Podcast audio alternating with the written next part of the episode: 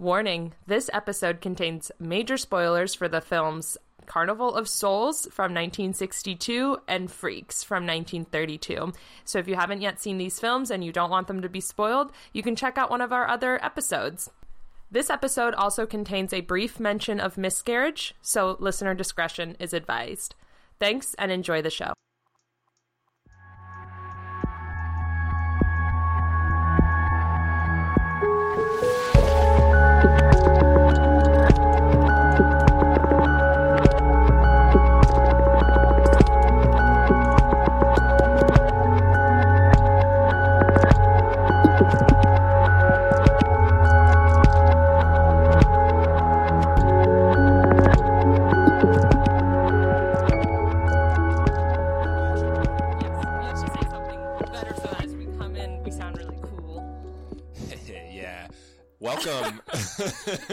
Does that count? Yeah, that okay. Sounded good. Anyway, welcome, ladies and germs, to the latest episode of Ah, Real Films. I was going to do the thing where you say ah, and then you... Anyway, welcome, ladies and germs.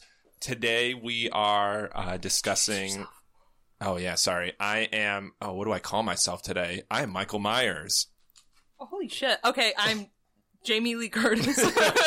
Okay, that's a weird dynamic. Anyway, today uh, on this episode of the show, we are discussing black and white horror films before nineteen sixty-eight, because nineteen sixty-eight was the year that Night of the Living Dead came out. And I think we were both in agreement that we didn't want to cheat the system and mm-hmm. discuss both of our favorite films, Human Centipede, Centipede two.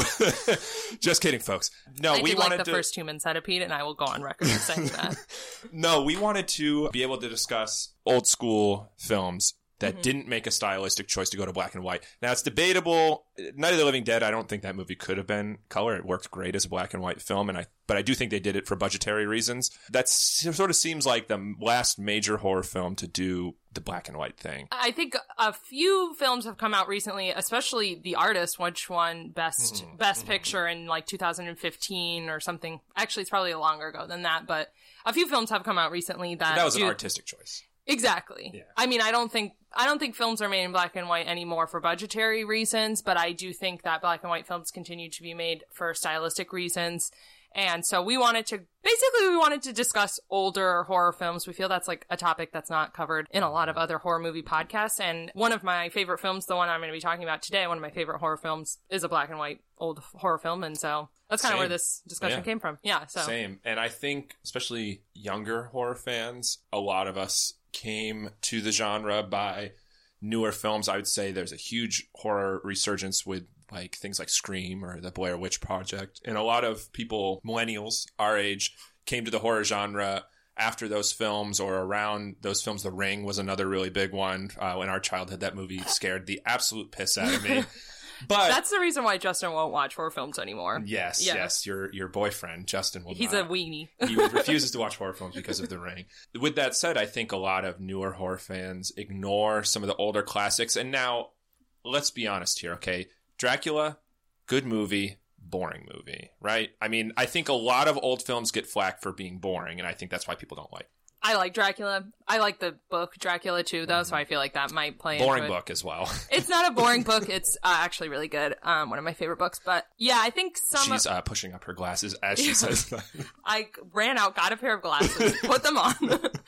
I like older films, but I agree with you that by modern standards, they're boring. Um, well, I mean, towards the beginning of the film industry, when movies first started being made, the novelty of them really drove the industry, mm-hmm. I think. You know, people came into like a room, they saw something they never saw before, and they didn't really care about the story or the plot. Mm-hmm. You know, and that's not to say, again, that older horror films or older films can't be good, but just by modern standards, they're not really what we think of as films. And yeah. also, they're not what we think of as scary, too. I think mm. both of the films that we're going to be talking about were probably absolutely horrifying upon release. Uh, watching them now, can't say they're at least scary in the way that we would be scared nowadays. Mm-hmm. However, I can totally see how both of these films would have just scared the absolute shit out of people. Mm-hmm. Um, but, I mean, with all that said, uh, even with the slower pace of older horror films, even with the different sort of way that they tried to scare people, different sort of subject matter, I think uh, we really wanted to, and I think we'll probably do another episode like this in the future, I would hope. Yeah, definitely. Um, because there's, I mean, obviously I have a few ideas. so few many, so ideas many classics. Yeah, yeah. I think these two films that we're going to discuss are really sort of great examples of movies that can appeal, if not necessarily scare, mm-hmm. but uh, certainly appeal to modern audiences and modern horror fans. I mean, we've already kind of gotten into early film history, um, but I just wanted to kind of provide a backdrop of where we're at at the times of the films that we're going to be discussing. Your film is from the nineteen thirties, mm-hmm. which is, in fact, even when talking pictures were were novel. And mine was actually in the beginning of the nineteen sixties, so pretty much the end of the black and white horror, or black and white film in general, mm-hmm. era. So I actually prepared something. So if this sounds stilted, just interrupt me. It's top from the top of the dome, folks. It's really incredible. I'm just being honest.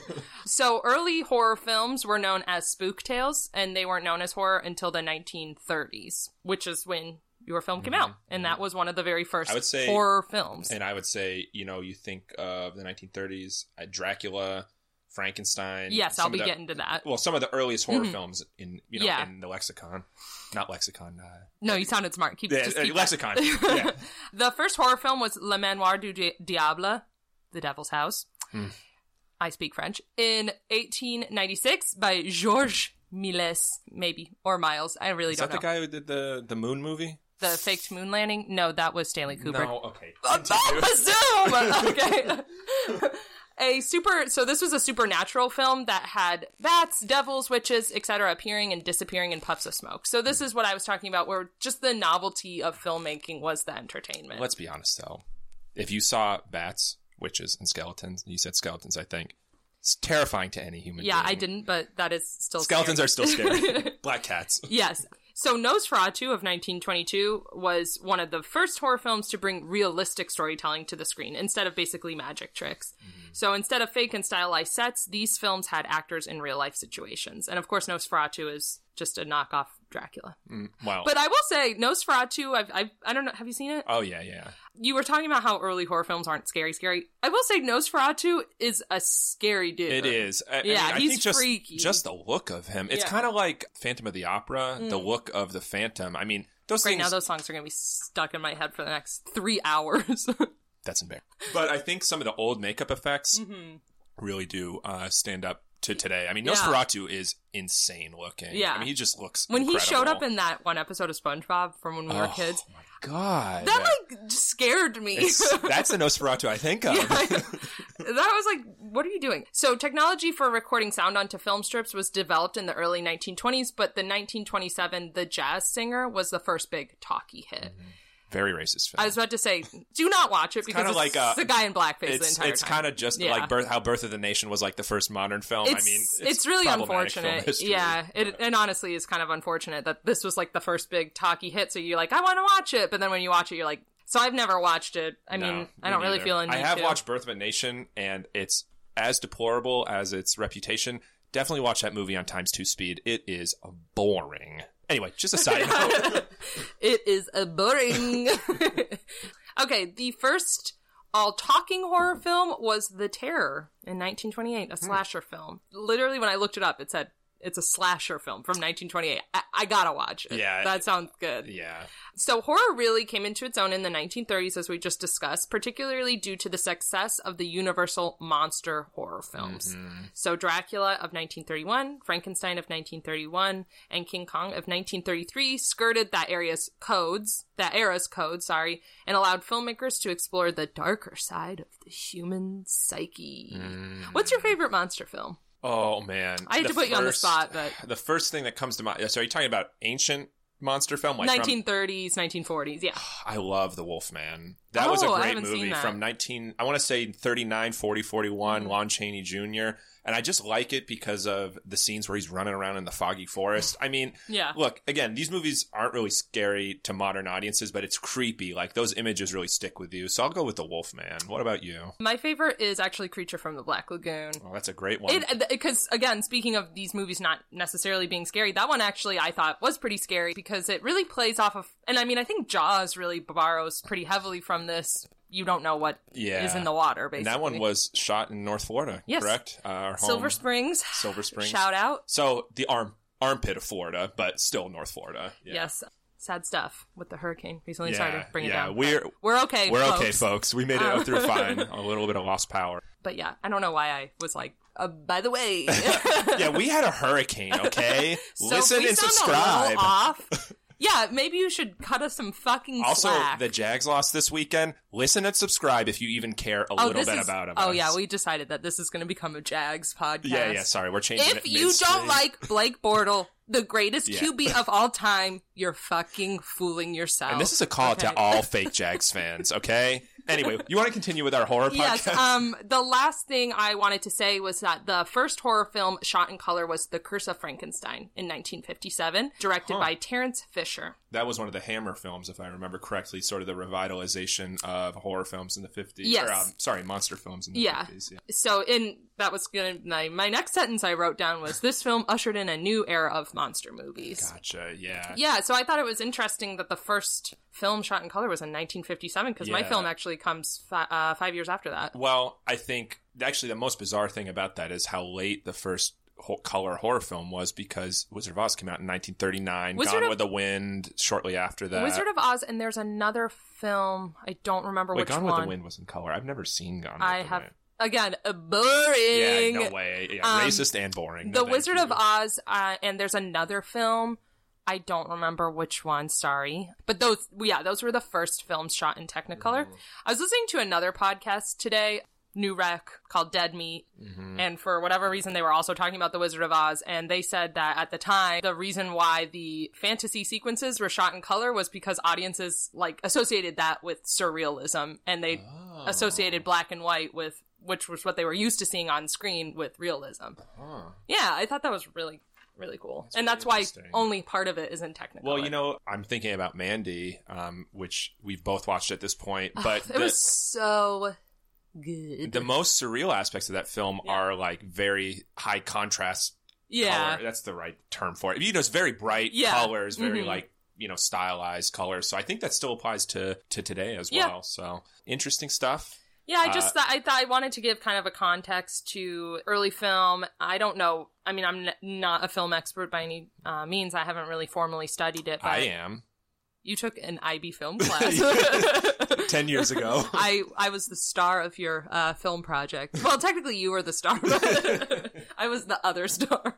So yeah, so that, as I said, that kind of leads into my film, which is one of, it's a later black and white film. It was a nineteen sixty-two independent horror film. Mm-hmm. So Shot not associated. Like- thirty thousand thirty-three thousand You were very Crazy. close. Yeah. Crazy. Called Carnival of Souls, nineteen sixty-two mm. independent horror film, written, produced, and directed by Herc Harvey and starring Candice Hilligoss, who plays Mary Henry. Very famous actors. Um, she apparently wrote a memoir that I will be reading. Oh, I'm sure great. It's good. Actually, weirdly, like a very good actress, you know, even by, I would say, modern standards. I thought she was fantastic throughout the movie, yeah. especially what she was asked to do in that movie. Mm-hmm. To I, I think we should, as always, give a spoiler alert on these, because we, unlike other horror podcasts, we're not afraid to give you spoilers. But also, spoiler alert. I will be ruining this sixty-year-old film. Yes. So just warning. Sorry to all, to the sixty-one-year-olds who have been holding off for sixty years on watching this movie. What she was asked to do is essentially skirt the line between reality and dream world yeah. fiction, whatever. Yeah. And she never gives it away. Mm-hmm. You know, you're always left wondering throughout the whole film. And I'm let getting me, ahead of myself. Yeah, give, yeah like, give us a little me, rundown. I'll do a plot happens. synopsis because yeah. it's kind of hard to know what you're talking about without knowing yeah. the facts of the movie, which is that. So at the beginning, Mary Henry, she's in a car with her friends. She does like a drag race with this other car that pulls mm. up. Her car goes into the lake or river and all of her friends die, but she comes out alive. Great shot of her coming out yeah. of the river. She's like classics. I, I read an article that noted um, she's not wet when she comes out of the river, too. Have you ever noticed that? She's covered in mud, but she's not. Her hair's not wet either. I wonder if that's a... So I think people have attri- attributed that to a continuity error, but it also, oh. to me, is a little bit of like a foreshadowing. Yeah, exactly. So, exactly yeah. yeah, but... So she, uh, shortly after this, takes a organist, like organ playing position in Salt Lake City. I... rewatched this film. I've watched it. I mean, I watched it for the first time when I was thirteen. It was on a D V D set we had of mm-hmm. like old horror films. Of like non-copyrighted films. Because yeah. like Night of the Living Dead was on there. Bela got... Lugosi's The Ape Man Which was on Night of there. The Living Dead is copyrighted now, finally. Yeah, finally. Yeah. finally. Um, but anyway, yeah, I think we got it at like the Dollar Tree. I watched... fifty movies on there. Yeah. Though. That was pretty incredible. Um, House on Haunted Hill was oh, on there. Yes, yeah. Yes. So I watched this. I've seen this movie like probably twenty times. Like, I've seen it a lot of times. And I can never... I really want to know if she's playing for the L D S church. I don't know why. I, I Googled it. I'm like, see, is she playing for a Mormon church? I think she's playing is she for in the tab- tab- Is she in the tabernacle? I think she's playing for a Catholic church because I saw the little priest's, like, collar. I That's think, the only thing. But I don't know if I other churches do that. Episcopalian priests or preachers. He sure was very... Uh, he was very Father Moss in his well, bearing. He not only was like... No, he was very much like our old priest at our Catholic uh-huh. church, but also very, like, judgmental. As soon as she starts playing, like, a weird-sounded song, she's The Catholic out of there. Guilt came down pretty so that's hard. That's what made yeah. me think about Catholicism. Okay, so sure. So she goes to play for a Catholic slash Mormon slash Episcopalian church, and she she's very detached from the people around her. She doesn't seek and at times often avoids like human contact. It's hard to know whether or not she was always that way, but you have to think at the beginning she was with like four friends, mm-hmm. so she presumably wasn't always that way. So the whole film she is just kind of pushing away human contact, and she's also haunted by the vision of a carnival that is outside on the outskirts of town, and by the vision of like this demon, basically, that yeah, is following played, her. Played by the director. Yes, played by Herc Harvey. Very, very well. Yeah. yeah. And so things kind of deteriorate because she, she's being haunted by this ghoul. She's, like, really resistant to hanging out with people. She's haunted by, like, a great organ soundtrack. It's fantastic. Haunting. Original soundtrack, too, yeah. I, I learned. Yeah. She also starts going through spells where she can't hear people talking around her. She can't hear the... sounds of, you know, cars or the wind or anything around her, and people can't hear her. So she's effectively cut off from, like, the real world. So this keeps on happening and happening. She's fired from her job, as you said, for playing weird organ music, which was, like, lit, if you yeah, ask me. Yeah, I thought it whatever. was the best song of the whole movie, but you know, you that's would, just me. like, throw down at the club to that. But, um, and then she decides to, like, get out of town, and she's just, like, everywhere she goes, she's seeing ghouls and, like, et cetera, et cetera, et cetera. And then... I really want to say the end of the movie. Can, do you think I can? We're yeah. going to talk a lot of spoilers. What happens at the end of the movie? Because I want to get into it. Yeah, so at the end of the movie, you go back to her hometown. They are pulling the car out of the river again, and she's inside the car. Yeah. And so, before that, you see her at this carnival that's outside the town, and, mm-hmm. like, there's these ghouls dancing and chasing her down. Mm-hmm. It just kind of culminates... in in this, like, scene where she is, like, confronted by all these ghouls at the carnival. It's so... I'm, like, kind of getting chills just thinking yeah. about it. It's such a good, good film. And it's really good. So the whole film is, as opposed to other horror movies of the time, there's not really a lot of jump scares. I mean, there is when you first see the ghoul, I would say. And then when she goes onto the yeah. bus and she sees the bus full of ghouls, like... Mm-hmm. Those are, like, legitimately scary parts, but it's more atmospheric. Well, it's in real contrast to the monster movies from the right. fifties, the Hammer monster movies with Dracula, Frankenstein. Uh, I think there was some about the Mummy, the Wolfman, all that stuff. Yeah. It's in real contrast to that because, like, yes, there is this one ghoul she keeps seeing played by the director, but the ghoul isn't, like... the monster of the movie, like the, the what yeah. the scary aspect of the movie is like her detachment from right. reality. She keeps on going to these weird states where she can't communicate with people. She doesn't know what's going on. And then while this is occurring, she's seeing this ghoul over and over again, and other, you know, weird shit is going on. Like she's playing this organ music that she's it, it never kinda, learned before. Exactly. Yeah. On, like thinking about the carnival. It's like she's being possessed. Exactly. I mean, again, I'm not a film historian in any way, and I haven't seen a ton of old films, but this is a really early and possibly one of the first examples of an atmospheric horror movie, which, as you all know, because of my love of The Witch, is kind of like my favorite. It's your bag. It's my bag. um, and actually, this movie was said to inspire both David Lynch oh, in yeah. its su- surreal supernatural elements, but also in the um in the styling of the demon, George A. Romero. Uh, uh, yes, the, that's the, his middle the, initial. The zombies from uh, Night yes. of the Living Dead yeah. look a lot oh, like the demon. Totally, totally. Yeah. And, I noticed that almost immediately without, just a little mini brag, but I noticed that uh, without having read the internet where I found out. I mean, I did too. But um, it is just weird. Just because I have it written down on this piece of paper doesn't but, mean that it's not in my head too.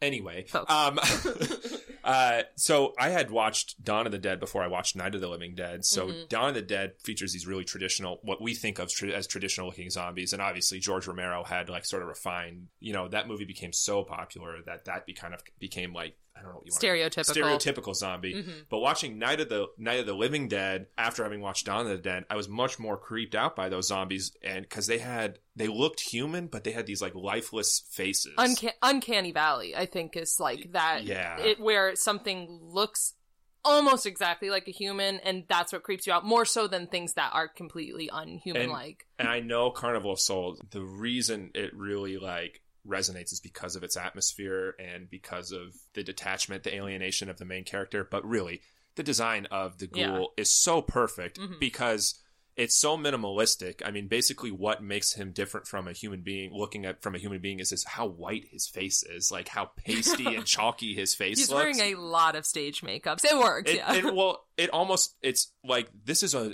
perfect example, like Night of the Living Dead, where a lack of a budget is too... the real benefit of the film. Yeah. I mean, if he had, if they had gone all out with like, you know, monster makeup on this guy, it wouldn't have been the same. This thing is burned into my brain for the rest of my life. And also somehow, weirdly enough, knowing that that's the director too, I don't know why that, it's just kind of like, he was just like, yeah, sure, I'll do it. You know, and, yeah. and like, he kind of brings that kind of effortless, like, hey, I'm just showing up, like energy to yeah. that demon, where it's like, the demon doesn't even, to me, feel malicious. He's just yeah. like, oh, you're one of us. He's not flamboyant. You know? He's not like a Dracula type. He's yeah. not flamboyant. He's, I don't know. He's not like this otherworldly horror. He's like familiar in yeah. a way, and it which plays into the movie. I mean, like you said at the end, it's she's found dead, and the way I interpret that, and I think the, is the popular interpretation of this movie, is that this is like sort of what she's experiencing in between between life and death. It's her like last like thoughts, because you know there is the I've read things before that at the moment you die, you experience like.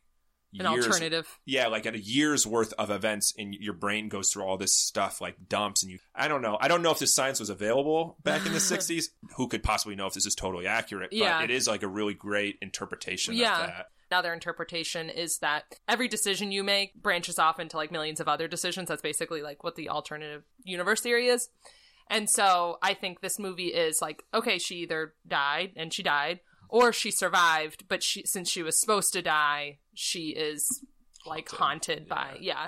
And and I will say, when I was thirteen and I first watched this film, and I have, you know, probably a little bit more of like a literal interpretation of the events, I thought that she had like survived, but then she was haunted by these demons for whatever yeah. reason, and they eventually like dragged her back to death, and mm. then she showed back up in the car. I mean, the, obviously that theory doesn't hold water, but yeah. it's it's interesting that like an old film at a time when filmmaking wasn't really held up to the same rigorous storytelling standards that it is today does have so many inter- different uh, yeah. interpretations. You know, yeah. yeah. Well, I will say, uh, hopefully we don't get an email from Neil deGrasse Tyson correcting us on all of our. He uh, would never. he would. Well, I think he would rip us a new one if he thought if he knew we were talking about scientific theories. We have no idea what they're about uh, or anything. I got a five on my A P Physics, so uh, I think uh, I know what I'm talking about. I got a four on my A P Bio, so I can tell you a little bit about worms.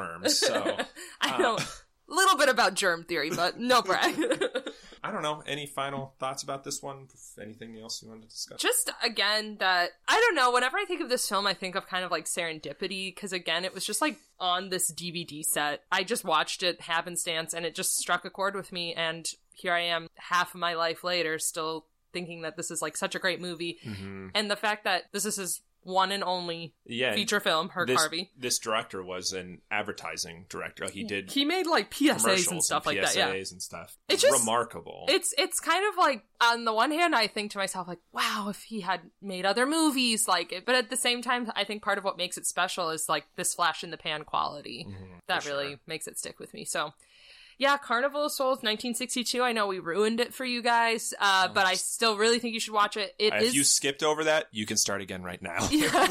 It is available on Amazon Prime. Unfortunately, it's in a restored, quote-unquote, color version. Yeah. I think it is on Shudder. I watched it somehow in black and I white will, off, through Amazon. I will I will say I would highly recommend watching Criterion, the distribution company that does all sorts of classic movies, really release it on my D V D. I purchased the rental on Amazon Prime, uh, the Criterion uh-huh. restoration. It, the movie looked incredible. Yeah. I don't know what technology we have nowadays where you're able to do that. I know. The and movie I, looked incredible. And not only so that, but it looked that. incredible. Like, the version I watched, too, sounded better than I remember. I mean, we had the one dollar fifty yeah. movie. Like, rip-off, rip non-copyrighted version. Yeah, it looked like shit, but it Maybe was Maybe we shouldn't still... brag about that, but... yeah. Uh, do we still have that D V D? Oh, collection? We certainly do. Uh, we might have to go back through that thing. And it also had, like, a bunch of that. old stinkers on it, too. Oh, like, yeah. In- Dracula's cousin.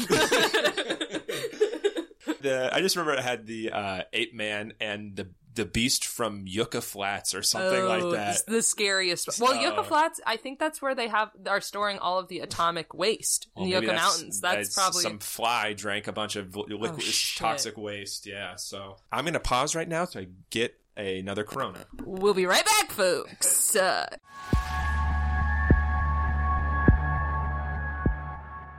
Well, anyway, we're yeah. back, folks. Carnival of Souls. Great movie. The film I'm going to talk about is nineteen thirty-two's Freaks by Todd Browning. Very great movie. Um, I'm sure most of you are familiar, or at least have heard of this film before. It is, a, like I said, a horror movie by Todd Browning, the director of Dracula from the year before. So crazy. It's, uh, yeah. I can't wild. believe he also directed Dracula. Um, This movie, uh, starring uh, Wallace Ford, Leila Hyams, Olga... Baklanova, Baklanova, yeah, and uh, Roscoe Eddies. Those are the those are the sort of um, more traditional actors in the film. There are um, a number of individuals who are uh, individuals with disabilities, little people, people that were actual performers at the circus, uh, and among those are Harry and Daisy Earls, Johnny Eck, Daisy and Violet, Violet Hilton, and Schlitzie. Um, among other many, many other actors who are in the film. This film is a very, very controversial film, yeah. even to this day. I'll go over it just really quickly. Basically, this film is about, it stars uh, a little person who in the film is named Hans. He is attracted to this woman who is a like a trapeze artist. And as it turns out, Hans is really, really rich. He has uh, an inheritance. So the woman, the trapeze artist, decides, I'm going to marry this guy and, you know, bleed him dry and slowly kill him. She wants to Black Widow him. She wants to Black yeah. Widow him. And she almost gets away with it until Hans realizes, well, thanks to his uh, lovely wife. For, uh, his fiance. Frida. But also, yeah, Frida. Frida. Yeah. But I also think that the people who, I think it's his friend played by maybe Johnny Eck, I don't remember, who finds out the plot. Oh, yeah, that's right. I think right. it's his friends the, are the in man, yeah. the, the, the gentleman who doesn't have the legs, right? Who yeah. walks on his hands. Yeah. yeah. And um, basically he finds out, and him and his friends, his, uh, you know, the quote-unquote freaks. Um, the sort titular of, freaks. The yeah. titular freaks, in the end of the movie, chase down this woman and, uh, or no, sorry. They don't kill they her. They kill the her boyfriend, yeah. who plays uh, the, Adonis yeah. uh, in the film. He's like a strong man for yeah. the circus. And they don't kill her, but rather maim her and mm-hmm. turn her into like a chicken, yeah, who is chicken. now on display at the circus. It's sort it's of... It's really uh, dark. It's actually. very dark. Now... That seems like a very simple description. The movie's actually quite short. It's uh, sixty minutes long. It was originally ninety minutes long. The film was cut by almost thirty minutes. I believe the film's final version is sixty-three or sixty-four Six, minutes. Yeah. Um, it was cut by almost thirty minutes because a woman, after seeing a test screening of it, sued Todd Browning and the film distributors because she said the film caused her to have a miscarriage. So, and there was a lot of other complaints about it too, yeah. including from the the studio, unfortunately, primarily about the people with disabilities mm-hmm. and the people um, and the little people, because a lot of what was cut from the film I read was scenes just showing slice of life type slice stuff. of life. showing like these people just like living their everyday lives and obviously trying to humanize them yeah. and, and get the audience on their side, because the movie doesn't work if you're not on the exactly. quote unquote freaks' side. Yeah. Um. So that's kind of, it's really unfortunate. I would so love to see that ninety minute version. The ninety minute version has been lost to yeah. history. It's completely, the longest version remaining is sixty-four minutes. Um. But yeah, no, the film is quite short. So this, you know, the outline of the story is quite short, but a lot of what fills up this film is sort of like slice of life type stuff. Yeah, there is um, really cool. one uh, woman in the film, the quote unquote bearded lady, um, yes. who had they, they show her giving birth to a child uh, from one of the other circus performers. circus performers. Another part of the film is a man who is quote unquote the human torso. Yes, that's um, his stage name. That's his stage name. but he doesn't have any arms or legs, but it shows him lighting a cigarette and smoking it. And, the, and I heard in the cut version, it also shows him rolling his yeah. own cigarette. Yeah. So, like, stuff that is really making you, like, think to yourself, they're just, it's humanizing stuff. Because, interestingly, in the movie, you actually don't see them performing. You see no. uh, Frida... You hear them talking about performing. You like, oh, Frida, are you excited like, for tonight's show? Blah, blah, blah. Yeah, you see Frida getting onto a horse, I think, towards the very beginning of the film. Mm-hmm, mm-hmm. What is really interesting about the film is that the slice of life, you think, these are people just, like, living their lives. They have this job, um, they have this community, you know, their their own kind of family. And here comes kind of an outsider, and the outsider is the trapeze artist and the strong... Cleopatra. The, Cleopatra, yeah. yeah, and the strong man, trying to kind of usurp their life, you know? Yeah. And Sorry, I think... it's not Adonis, it's Hercules. I want to try and get this stuff right. I'm, like, really trying to say a sentence right now. I'm sorry. But I think it's really interesting because you would think a movie in the nineteen thirties, like, unfortunately, before I saw the film, I assumed that the horror of the film would be yeah. the circus performers. I think that's themselves. What a lot of people think. Yeah, um, and I was like, wow, that's kind of fucked up. I don't know if I want to watch that, but I knew it was so, like, famous that I watched mm-hmm. it anyway. And I was honestly, like, so pleasantly surprised to see it. No, it's actually a film about someone who tries to, like, fuck with them. Yeah, exactly. And what happens when you try to fuck with them. And so the reason I wanted to discuss this movie is twofold. Well, actually, threefold. The first reason, very minor, is honestly one of my favorite horror movies of all time, or favorite movies in the genre, easily top ten for me. I really love this movie. Uh, number two, believe it or not, I do not make a living uh, podcasting. I know we are very good at our jobs, but uh, in my uh, normal life, I am a civil rights attorney for people with disabilities. Just a little plug right there. Yeah, I was about to say, you make, make me my... sound really like like a capitalist in comparison. Um, basically, people who have been working for civil rights for individuals with disabilities who have been in the field for a very long time, more or less the cutoff for when individuals with disabilities were started to treat it, be treated humanely is like nineteen seventy, a real watershed moment. All people, Geraldo Rivera, uh, went into the Willowbrook Institution in New York and sort of exposed how people were treated in mm-hmm. asylums and institu- what they were called back then, but, you know, mental institutions. Um, you know, over the past thirty, forty years, individuals with disabilities have seen, I would say objectively, I mean, there's still a ton of problems, but I think objectively speaking, a lot of people would agree when I say they've seen conditions and their livelihoods improve greatly since then. And when you watch a movie like Free from nineteen thirty-two mm-hmm. treat them so sympathetically, individuals with disabilities so sympathetically. Uh, you know, again, they're shown giving birth. They're shown having quote-unquote normal lives. Well, and like they said on the Good Morning Nancy podcast, something I didn't directly think of, but also mm-hmm. shown having love lives and having exactly. sex lives. And like, because I think there's... among some people, unfortunately, view people with disabilities as not being sexual or not being capable of having romantic relationships. So I thought, because the central plot line is Hans falls in love with someone and breaks off his engagement with Frida. Yeah, and so it's kind of like a, a love person. Yeah, it's yeah. kind of like a love triangle type. Yeah, of thing. And I would highly encourage people to listen to Good Morning Nancy's episode on Freaks. Yeah, it's very good, fantastic, and they have they a lot more very in depth into that film. Yeah, and I like that they have a lot more details too on how all of the actors what they thought of the films because exactly. some of the performers loved the film and a lot of them did not. Some like did the film. Find it exploitative, yeah. and that's not for me to judge. Mm-hmm. You know whether or not the film is exploitative, exploitative or not. I, what I will say though is that. It speaks volumes that part of the reason why the film was cut is because people were uncomfortable with the way that individuals with disabilities were portrayed in this film. In a positive light. In a positive yeah. light that disturbed people. And, and I think it forced people to confront, you know, the fact that, you know, we, we treat individuals with disabilities like shit. Yeah. And here is a movie showing, a film showing us that... That they're like just like us. That, yeah. yeah, exactly. And, you and know, I, I mean, think that speaks volumes about this film. And unfortunately, too, I heard that other actors and other workers at the, um, sorry, what's it called? Like film house? Sp- film studio. Film studio. Yeah. Film house. Um, we're having a few drinks. Yeah.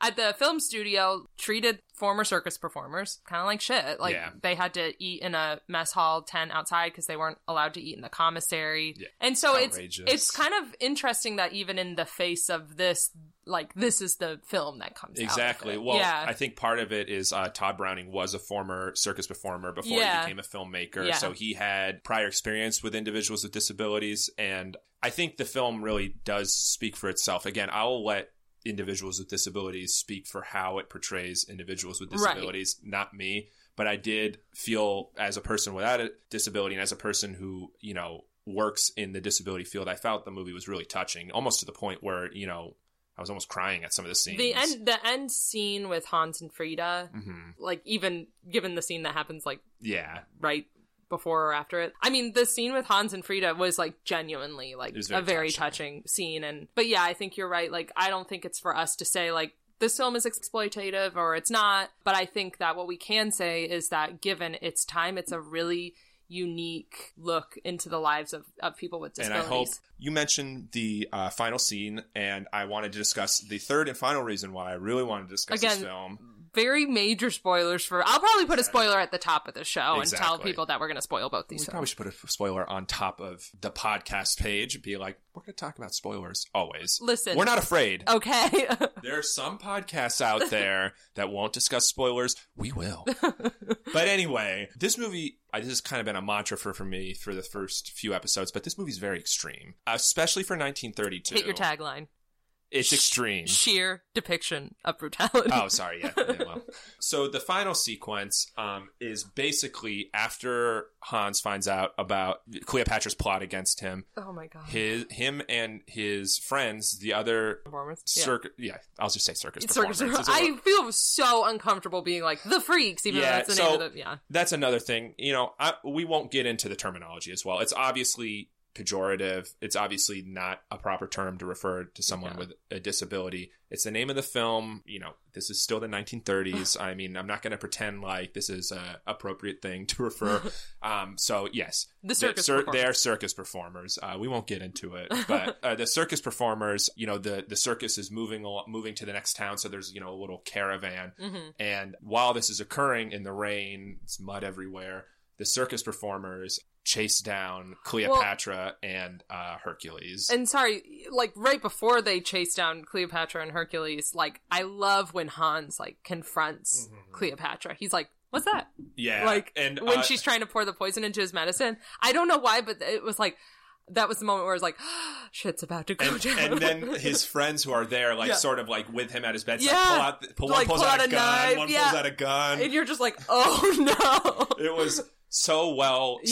set up. And then, you know, there's also the part where Hercules confronts, you know, there's a little side story with Hercules' former girlfriend who's friends with Frida, and they're discussing relationships throughout the movie. But, you know, his ex um, starts seeing uh, Bobo the Clown. Oh, yeah. Uh, who I forget what his name was other than Bobo the Clown. Bit but, of a dilf. But yeah, yeah, a little bit of a dilf. Uh, but there's a side story where, you know, Hercules goes to confront her and, you know, him and Bobo get into it oh, a little yeah. bit. Yeah, I totally forgot about that. Yeah, they, they get into a fight. What happens to Hercules is unclear because they cut so much footage. Well, what they cut. What they, what cut, they cut was. No pun intended. What they cut was uh, the in the original film, supposedly the circus performers attack Hercules and castrate him. And apparently it was show. I, I can't even imagine what this must have looked like. When they and say they like, show it, I don't, I don't know, know if what it like, means. Show but, his. Anyway, they Winky. they castrate him, and I guess later in a later scene they show him singing in high soprano yeah. or something. So I don't, Very I don't know, but basically you don't see too much of what mm-hmm. happens to Hercules in the film. But what happens to Cleopatra is she's like chased down by the circus performers. There's one scene which I just love uh, when the gentleman who doesn't have the arms and legs who's uh-huh. rolling the cigarette and film he is like chasing her down, and he's you know like moving obviously in the mud and stuff, and he has a knife in his mouth. I'm like. What the hell is he going to do with that knife in his mouth? Uh, he's going to fucking but stab somebody. I was like, he's going to, I mean. He will fuck someone yeah, up. Yeah. I just thought that was a really striking image. I'm like, yeah. man, these are some dedicated. The last ten minutes of this film are some of the best ten minutes. It's horrifying. Of, of I mean, horror, you know, yeah. the, it's raining. There's lightning mm-hmm. in the air. They're going through the forest. And again, I think, you know, there is some cut footage, obviously, of this when they when they do actually attack her. And I will... I will try to find this on Wikipedia to describe exactly what was cut. But um, basically, they attack her and turn her into a human chicken, I want to say. Yeah. Something like that. They, I know- they do, because um, the hawker who is at the end, he's at the very beginning of the film and the very end of the film. He kind of bookends it. Yeah. He, he alludes to the fact, like, they messed her up. Chicken woman! Like, come see her. yeah, yeah no, I don't know. He, so, okay, yeah. I'm, I'm just going to read straight from the Wikipedia here. This is sort of what... So if you don't like film. it, blame Wikipedia. Exactly. I'm just yeah, exactly. This is true to true to life fact on Wikipedia. Um, Cleopatra, she has become a grotesque squawking human duck. The flesh oh of her hands has been melted and deformed to look like duck feet. Her legs have been cut off, and what is left of her torso has been tarred and feather. That's fucking gruesome. That is what is cut. So you basically get yeah. the scene of her being chased down. And, and like, the last thing you see is them, like, cornering her, cornering basically. Her, yeah, and then it cuts to her scary, and she's, like, quacking. I mean, it's really disturbing. Especially, I mean, like, and I think it's interesting because especially... knowing her for the majority of the film as, like, the beauty and as, like, mm-hmm. you know, she was the part of the circus where everyone came to, like, marvel at her, like, yeah. beauty and her grace. And to see that she was, like, reduced, quote-unquote, you know, to a duck. Again, we're not film historians, film buffs, but this was a, quote-unquote, pre-code uh, film. Oh, yeah. That, uh, basically, there wasn't less regulations on what can be shown in a film prior to nineteen thirty-four. I think this film... One of the with, last pre-code. Yeah, I think there was some uh, Scarface, the, the mob movie, was one of the last ones too, because he in that film, he titular Scarface shoves a grapefruit in some woman's face and rubs it in there, and it's some disturbing stuff. But is that like, would you rather be turned into a duck or have a grapefruit rubbed in your face? Let me think about it. it Are there d- cuts on my face? Yeah, exactly. Would it hurt? I mean, how bad would it hurt? But um, this is one of the pre- f- final pre-code. I think it's called the Hayes Code. Yeah. Um, but even with that, it had a ton cut from it, you know, and I would say but also... But again, the stuff that was cut from it primarily was the slice of life I stuff. Know. I mean, it yeah, did. I they did cut the most gruesome acts, sorry, the most gruesome parts of the attacks. Yeah. But unfortunately, I think the film that came out on the other end, it's just like a little light on the like, hey, here's the people you're supposed to side with yeah, type of stuff. I yeah, I understand that. But I do think there is a lot of shock value to mm-hmm. some of the final ten minutes of this movie. And prior to this, the only two movies I can think of that are even come close to being like as extreme as it is the quote-unquote documentary Haxan about uh, witchcraft that came out in, I believe, like nineteen... Oh, I would have to look it up. I didn't do research on this prior to... Um, but that movie shows like... I find that in my research, my extensive research that I did in preparation for this show. Yeah, well, my research shows that uh, Haxan show... It's, it claims to be a documentary, but it's not really much of a documentary. It's like the Nanook. Yeah, it's yeah. like Nanook of the North. But it shows like, you know, witch covens doing rituals and things like that, sounds supposedly. Lit. And then uh, the other film that came to mind was Un Chien Andalou, the Luis Buñuel, Salvador Dali... film. It's sort of a, none of those words made sense to me. You know, I mean, Salvador I, Dali is correct. Yes, I know. Uh, but that movie is sort of just a collection of like surreal images that, you know, obviously very Salvador Dali-esque. It did very There's artistic. There's like a lot of elephants with long legs floating by. Not quite, but the first, the first scene does include a woman's eye being cut, uh, and you see everything. Oh, and the way they captured this effect was by using a cow's eye. Um, no, and well. Already dead cow's eye. So it cow, number one, cow had to die. Number two.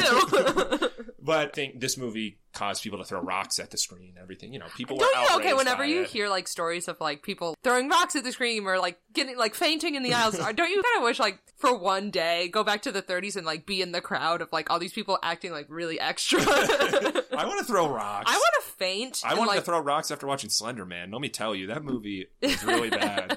You know, those are the only two, other two films that come to mind as being very extreme prior to the thirties. This film, Freaks, doesn't really even come close to being as extreme as those films. I think what is implied by the film, especially the image of, of yeah. her tarred and feathered, having her skin grafted. It's all honestly this stuff. Like that shot of her as, I guess, a duck. It's, it's shocking. Free- yeah, it's scary. I did want to just ask one more thing.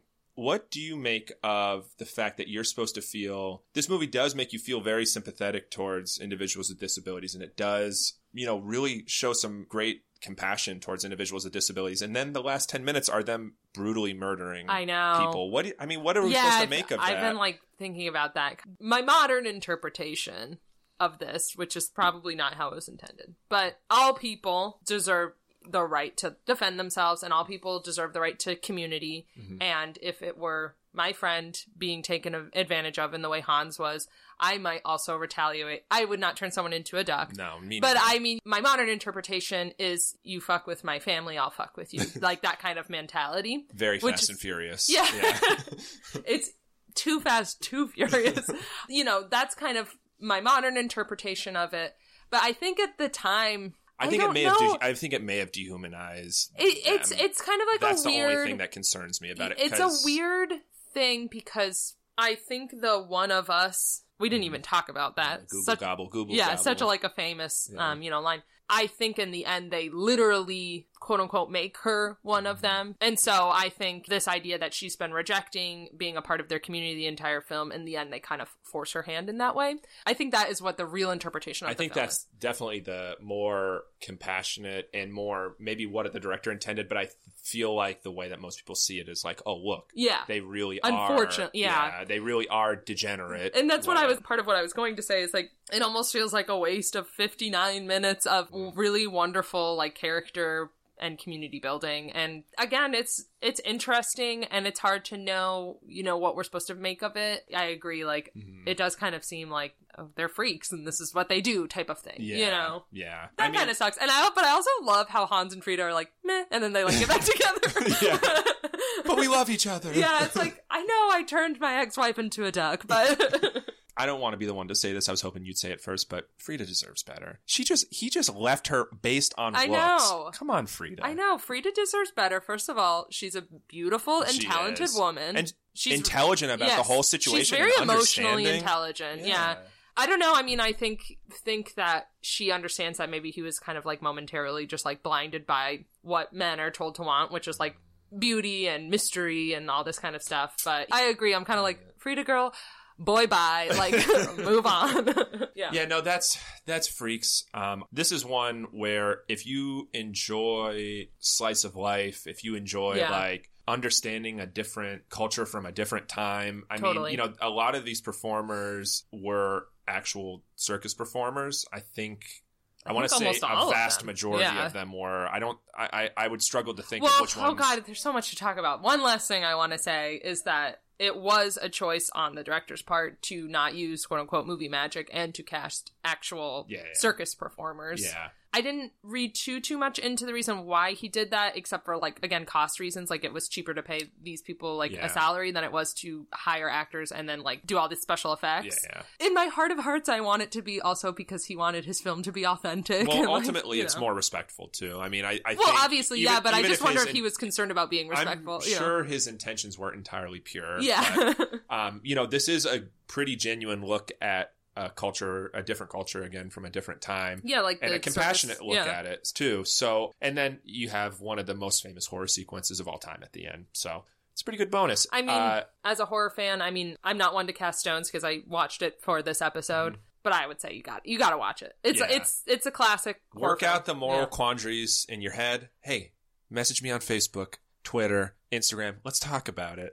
Uh, a weird plug for our social channel. We don't have a Facebook, just an Instagram. Yeah. And Twitter. But anyway, um, I would highly suggest people check out both of these films. Great job, folks. Uh, anyway, yeah, so that's uh, Freaks and Carnival of Souls. Carnival of Souls. Would you say those? That's your favorite black and white? That's my favorite black and white. I mean, I mean that's why I chose it. It was my honestly, favorite black my and favorite white, black yeah. and white horror film of all time is Night of the Living Dead. Well, yeah. Um, I mean, I actually, sorry, I like Carnival of Souls more than Night of the Living Dead, but there's a reason why we didn't discuss Night of the yeah, Living Dead. Yeah, I think that's an uh, an easy, like, top three black and white horror film for anyone. But mm-hmm. And another must-see if you haven't Another must-see. Yeah, absolutely. That uh, one recently got a copyright, so now you have to pay for it, and you should pay for it. Give to George Romero's estate. Let his family do whatever it do is they whatever do. they want to do, because he made great movies. Yeah. He deserves to get paid, even though he's dead. You know the reason why it wasn't copyrighted too is like a filing error. I know. He literally just forgot to he faxed it to the wrong place or something, and he was like, eh, whatever. Well, um before we go, I just wanted to kind of go over a few minor topics like we have been doing. First off, last episode I listed some of my favorite YouTube my favorite YouTube channels, other podcasts and things like that. I overlooked one really really important one. How dare you. My favorite, maybe any kind of YouTuber, is a gentleman named Horrible Reviews. Or reviews. He says Horrible Reviews because he's he's oh. Dutch, so I said it just like him. But you, yes, I've seen. He's some of his fantastic. Yeah. So he came to prominence initially, like maybe five years ago, because he did the Most Disturbing Movies series, and that's kind of what he's known for traditionally. What are some of the movies that he did? Oh my gosh. I'm, again, not to put I mean, so basically, he has a up to part, like, I want to say sixteen or seventeen. He does five movies, uh, films, sorry, for per uh, episode. He hasn't done this series for like a year, year and a half or so, I want to say. But, you know, he goes over the cannibal movies. He goes over Last House on the Left, Audition, you know, stuff that people traditionally think of as disturbing, and then like some of the more hardcore, like, oh, have you seen this movie, dude? Like, you know, August isn't, Underground. Isn't he like? I've only seen like maybe one or two of his videos, but he's just like a very pleasant looking Dutch oh, he man. is. He is, and he's actually uh, makes rap beats too, so he plays his beats over his video. He's just a very, Sick. he's just a very pleasant guy. Yeah, and you wouldn't think that this dude would be doing. That's how I feel those about Jay on um, horror, horror movie. Yeah, exactly. Rec- uh, recently, uh, he does every year the films of whatever year he's doing, two thousand eighteen, and he's reviewed Mandy, Summer of eighty-four, and a few other films I'm not as familiar with uh, that I will be checking out because he reviewed recently an Indonesian supernatural film. Ooh. So he's always like, you know, he's not a guy that will just like, oh, the nun's out, I'm going to review that. He's just interested. Why not? I mean, we did, so... But I also we discussed it for like three seconds. But anyway, I would have discussed it for a lot longer. He has a he has a number of different great series. He's my absolute favorite podcast, YouTuber, anything. I don't know how I overlooked him, but definitely check him out. But anyway, also another thing I wanted to discuss real quick. We recently had the relaunch of Fangoria magazine. Please tell uh, the, our listeners how you came into possession of that uh, magazine. My dear sister purchased me a year-long subscription, uh, four issues for the year for my birthday. You guys, I'm like not a great gift giver. This is this like this is a fantastic. This gift. is like the best gift I've ever so given. Sorry this... to everyone else I've given gifts to, not as good. This issue also came with a poster that I forgot to bring over. I would have what shown you. What poster was it? It's was it for Puppet Fang... Master? Oh. No, it's not the Puppet Master. It is a Fangoria poster that features, you know, all the great film monsters throughout history. That's really it's cool. really cool. We'll have to but, hang it up um, in uh, the pod room, otherwise known as my boyfriend's video game yeah, room. Yeah, along with the cheerleader uh, calendars. Yeah, and he has, um, is that? I believe that uh, Sports Illustrated. Sports very Illustrated. Some very sexy ladies. Very classy. But um, this issue's Fangoria talks a lot. The cover is uh, Michael Myers. Talks a lot about the horror, the Halloween films, the upcoming Halloween films. As a piece on the new Puppet Master, The Littlest Reich, which Fangoria apparently produced. So we gotta it's a big, watch it. big spread on that. Apparently it's pretty good. I've never watched any Puppet Master movie, but the most, I want to just quickly go over the most interesting article that I read in here, which is done by the gentleman who wrote and I believe directed Bone Tomahawk. Uh, his name is S. Craig Zahler. Mm-hmm. I haven't seen Bone Tomahawk. I've heard great things about it. I really want to check it out. But anyway, this article is about homemade horror movies. So the only homemade horror movies that I'm familiar with that I've probably mentioned too many times on this podcast already is those by Fred Vogel, who made the August Underground series. Um, You've brought it up a few this times. This is the third time I brought it up, actually. Oh, we haven't brought up Unfriended this episode yet. Uh, okay. Phew. Unfriended. Anyway, so this article is actually by a filmmaker named Brian Paulin, uh, who does the Morbid Vision films. And he talks about the Morbid Vision films in this article, hmm. which uh, this this gentleman... He made one of the movies I'm most interested from this article is a movie called Fetus. You'll see in this picture is a woman stabbing a Why did you show that to me? fetus with a knife. Uh, Some spoiler alert. Some of us want to have children someday. um, I thought it was a really interesting article because this is like something I think a lot of horror fans don't think about. I mean, anybody can make a horror movie. Yeah.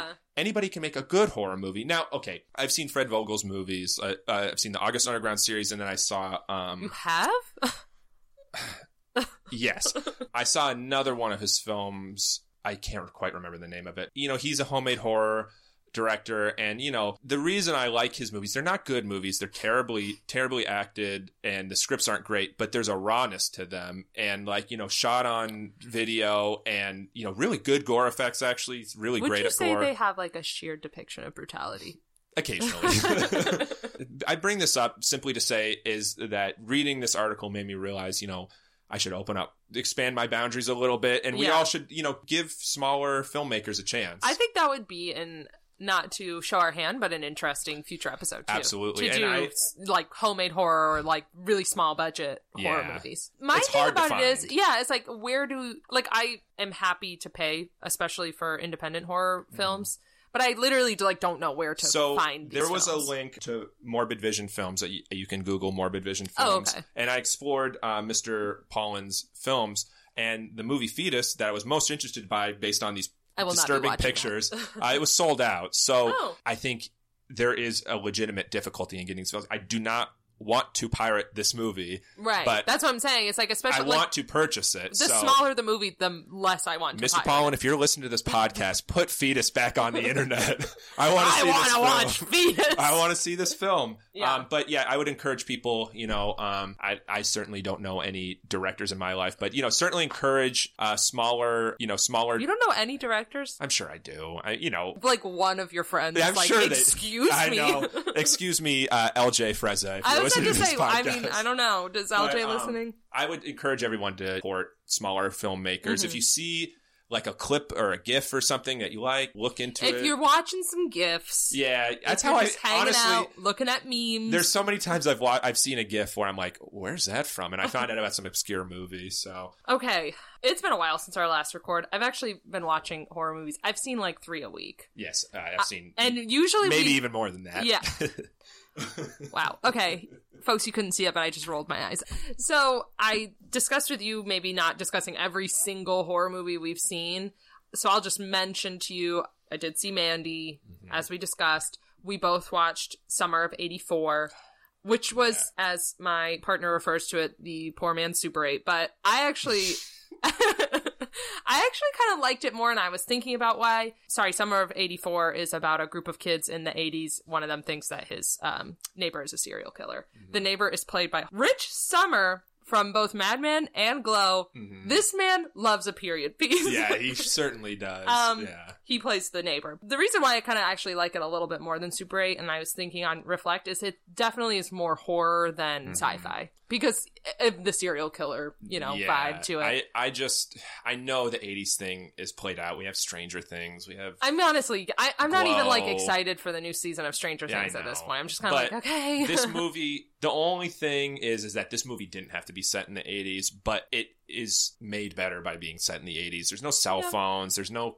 You know, the the kid can't put a camera, you know, hide a camera in his He hides neighbor. a walkie-talkie. He had a, yeah. walkie-talkies. I thought this movie was so good. It was, I was scary. It was so effective. Yeah. It was so good. It honestly um, was like, I was contemplating like maybe top five material for, I me know. for this year. Well, we'll yeah. talk, we'll, we'll talk in our top tens later this year. Yeah. Uh, it definitely has a place on my top ten right now. Yeah. Another two thousand eighteen film, um, that I watched. Google says it's two thousand seventeen, but I'm not really sure how and, they categorized the two thousand eighteen, two thousand seventeen. Yeah, I'm always confused. The Endless. That. Yeah. I, um, I, that's one where I, I really want to watch that very so, soon.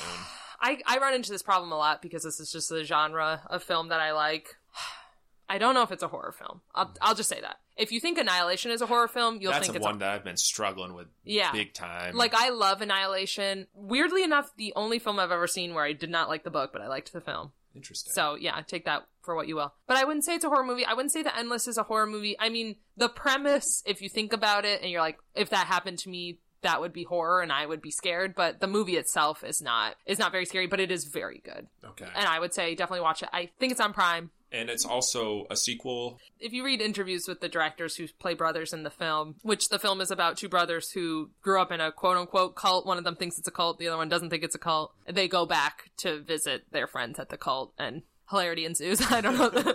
um, love a good cult movie. So I'll I love a out. cult movie. This is... It, it was a really good film, but... Film. If I was making a top ten films of the year, would be on yeah. it. But as far as horror films, I just don't think it's a horror film. And I, I mean, it would be like an honorable mention because... But... Our, our friend, well, he's not our personal friend. We just very much admire him. uh, Josh at Horror Movie Podcast yeah. gave this a ten out of ten. So that yeah. really made me want to check it out. It was, I mean, I wouldn't, I didn't give it a ten out of ten. I think there was elements of it definitely dragged in parts, but the story, and especially reading about how it ties into the other film... Very interesting. Apparently there's like a million different like little Easter eggs. So clearly these are very skilled storytellers yeah, yeah. and, and filmmakers. And so I really enjoyed it. The Endless. Finally, the last film I watched, unfortunately, after our found footage episode, was Hell House L L C, mm. two thousand fifteen found footage horror film about a group of doc- documentarians who go back to a hotel where there was a haunted house mm-hmm. that went awry, and you are watching the footage of the people who made the haunted house, as well as the footage of the documentarians who are kind of like trying to uncover the secret. Mm-hmm. It was pretty scary. Pretty scary. I mean... I've seen it a few times scrolling through either Netflix or Amazon. It's Amazon, yeah. And I've been like, hmm... I should watch that. But I, I just never pulled the trigger on I honestly, it. What made you want to... Yeah, I was just like, why was I watching it? I don't know. Like, because it was after I found footage, so I was like... So it's worth watching? Yeah. I mean, again, as we discussed ad nauseum, maybe some people might think it's gimmicky. Played I, out. Uh, played out. Stupid. Um, I really thought it was scary. Yeah, I thought I thought it was scary, and I thought the story was pretty tight. Not to be confused with the documentary, real documentary, Hell House, which is about a Christian haunted house, which I would recommend even more. Yeah. So good. Have you seen that? I have not, but it's I've heard amazing. a lot of things about it. Yeah. It literally, like, this woman got an abortion, and now she's in hell. And you're like, ah! It's really good. But it's also kind of like, oh shit, these people are like insane. Totally insane. But yeah, so I mean, I've seen a few other films besides that since we last spoke, including Carnival of Souls and Freaks, mm-hmm. which we obviously discussed. We watched Trick or Treat together. We watched Trick or Treat. Uh, on our uh, Hurricane Michael getaway. Yeah, our yeah. Hurricane Michael getaway to our Mimi's condo. What else did I... Well, I guess I won't go into yeah. it again. I won't go into everything well, I watched, but yeah. The other thing I watched is I started The Haunting of Hill House, which is the Netflix oh, I'm series. I'm going to start that very soon. It's super good. Yeah, that very soon. I saw online that people were calling it a slow burn, so I was like, I know I'm going to like this because I love it. And you are such babies. It's not a slow burn either. Like, something really dramatic happens in this, like, end of the first episode, so I'm kind of like, okay, like, people are such big. If something the is, bar is so high, like high for horror. Well, I feel it's like. just also there's so much content out there yeah. now. Like, you can literally like start and stop ten different T V shows. And yeah. be like, okay, this is the one I want. Um, the guy who plays the oldest brother is played by Dario from Game of Thrones. Mm. Just a total Very dream boat. Man. Yeah. So, I mean, if that's not enough for you to watch it, I don't know what is. Yeah. Well, I have been, as you know, I am one uh, Stubbs member, A-list member uh, for A M C. Wow. Thank you. Palm fronds appeared out of nowhere and started fanning you. I'm that's... starting to be fed grapes, as you see. But um, I have been endeavoring to try and catch, you know, every movie, uh, every horror movie that appears yeah. in our small town theater. So. Oh, what did I do right before we started recording? Speaking of which. Uh, purchase a ticket to the Halloween movie um, so on Friday. We're, We're going, going to, to catch on Halloween on Friday, yeah. folks, and we'll let you know exactly what we think of it. Turn it, tune in to Ah Real Films to get the real rundown on the new. We won't give spoilers on this one, yeah, though, I promise. Okay, we promise. No spoilers. We're not that badass. Anyway, in my endeavor to try and catch, you know, as many horror films as I can uh, in theaters, I watched Hell Fest, which mm. stars, among other people, uh, Tony Todd of Candyman and Deep Space Nine, The Visitor episode, one of my favorite Star Trek episodes of all time fame. I cry every single time I watch that episode. Anyway, that was a sidebar. Hellfest, which is basically a film about, you know, what if, you know, people at... Uh... Hold on, let me... That's my cat. Let me just let him out. Anyway, Hellfest is sort of about what if someone at Halloween Horror Nights actually started attacking people. Um, I'm going to Halloween Horror Nights in two weeks, and I can... What if someone started attacking I'm you? I'm literally... That's my deepest fear. And I really think it could happen. So, great premise for a movie, uh-huh. correct? This movie was just not good. I, I was it didn't so, follow through on the premise. I was so yeah. disappointed because it's such a great idea for a film. That is, like, in modern times, so many people, at least in, in Florida... go to Halloween Horror Nights yeah. and are fucking terrified by it. What if one of those dudes actually started killing people? I can tell you what would happen. I would probably, like, legitimately shit my pants. Yeah. So, great premise. And honestly, some of the kills were pretty fun. I won't give it away. It's still in theaters, yeah. so I won't give it away. Some of the kills were it. fun, but... the suspense just wasn't there. Like, the sense of dread and fear just wasn't there. I kind of... The characters were, like, douchey teenagers. I kind of like... I, I know everybody always says, like, characters in, like, these... You know, these teens are always such terrible actors. All they care... You know, I kind of like... Um, teen have act. They seen Truth or Dare? Yeah, well, I mean, okay, well... Some amazing acting. But I kind of like and cared about the characters. Something just didn't click with this movie yeah. for, for this film for me. But, um... I will say it's a really great idea, but unfortunately the best part about this movie was uh, my friend Rosie ordering the greasiest looking pretzel I've ever seen in my life and eating all of it and groaning as she was eating it. Like but groaning in ple- like in, in, pain, in total pain. Oh, okay. Like, why did I order this greasy pretzel? So that was mostly what I was entertained by during the film. I feel like, what movie did we go see with her this year? Truth or Dare. Dare. No, I saw Truth or Dare by myself. Oh, we okay. saw something else. Oh, I saw Truth or Dare with oh, her. Oh, we went to go see Unfriended Dark oh, Web. Oh, yeah, Dark Web. Her comment was like I was living for golden it. But yeah, It's okay. Really unfortunate. I will say, you know, I'm not too much of a sequel person, but I do hope there's a Hellfest two just to see if they can really flesh out these ideas, because yeah. it's a great idea for a film. Yeah. It always sucks when a movie has, like, such a great premise, because yeah. you're like, oh, like, maybe I still like it, but you don't. Like, whereas a movie like, a film like Truth or Dare, terrible premise and terrible movie. I mean, it was, I'll give it this, though, unlike Slenderman, which you said wasn't even fun, Truth or Dare is fun. Yeah, it was really fun to it's watch. It's very that's fun. Cool. Yeah, no, that's, that's, you know, going to see Halloween, I'm actually seeing the new Eli Roth children's movie, right. House with the Clock in Its Walls, tomorrow. I'm kind of excited for that. Yeah. I mean, so, I thought it was okay. Yeah. And, I would like um, to see, um, we discussed, I probably will check out Goosebumps, because oh, I, I, nothing Goosebumps screams. Two, Goosebumps, Goosebumps two. two. I watched Goosebumps one this week, nothing, actually. Quite a good one. And as I said, Mandy, it was really great. Yeah. What else is there to say? Yeah. It was a phenomenal film. As you said, Nick Cage is excellent. Yeah, his cage rage is so good in that film, okay, too. It's not worth making fun of. Fun of. I've, don't make fun of me. I've had a few beers. I teared up a little bit. I did. I felt. I'm sure you had a few beers at that time as I well. Felt, I felt for him. It, like, what happened to him when he was at that moment?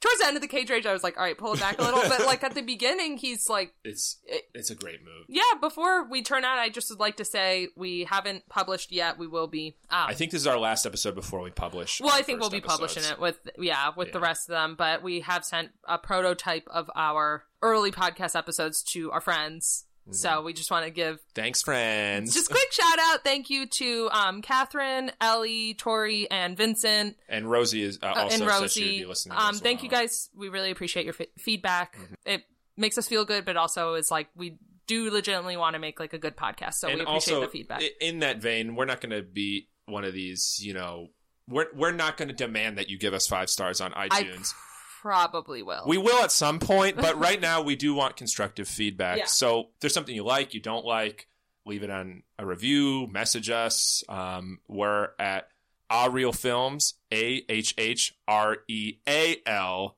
Films on Instagram. Yes. On Twitter, we're Ah Real Films. A H H R E E L Films. And please follow us on... I'm sorry, that's all I could get on Twitter. You gotta give me a break. Well, I'm just like... Look, we have to embrace our mediocre podcast name. I don't give a shit. And you can also email us at A H H R E A L Films at gmail dot com. Mm-hmm. We are up and running. If you send us a mes- message, we will get it. If you follow us on any our of our legion social of media, fans will be sending us many we emails. We will respond to each and every one. We have seven followers on both of our social media feeds. Actually, I got an Instagram notification. I think we got another follower. Oh my god! Yeah. When we get to thirteen followers, we'll throw a party. Because it's the unlucky number. we give we give like a, we do a giveaway to like our six fans. Here, but, Tori, you won a mini bottle of vodka. Anyway, um. Well, we thank you, folks. Please, whatever feedback you want to give us. And also, part of the reason we started this podcast was to engage with members of the horror community. Uh, we don't think there's enough podcast content, YouTubers, whatever, out there in horror. And, you know, we wanted to add to that dearth. Smash that like button. Yeah, please smash it. Give how many star- ever many stars you want now. By the time we get to our, like, fifteenth episode, please give us five stars. If you... Like, I'll warn you, I'm a crier. I did cry at Nick Cage. If you give us three stars, I will cry. If you give us two stars, that's fine. But three stars, please no. Thank you, folks. And um, we'll be back next time with, I believe, our Halloween episode. Our Halloween episode. So I hope... ah, ah, ah. Well, that was pretty good. um, so we will see you next time. Goodbye, ladies and germs. Bye.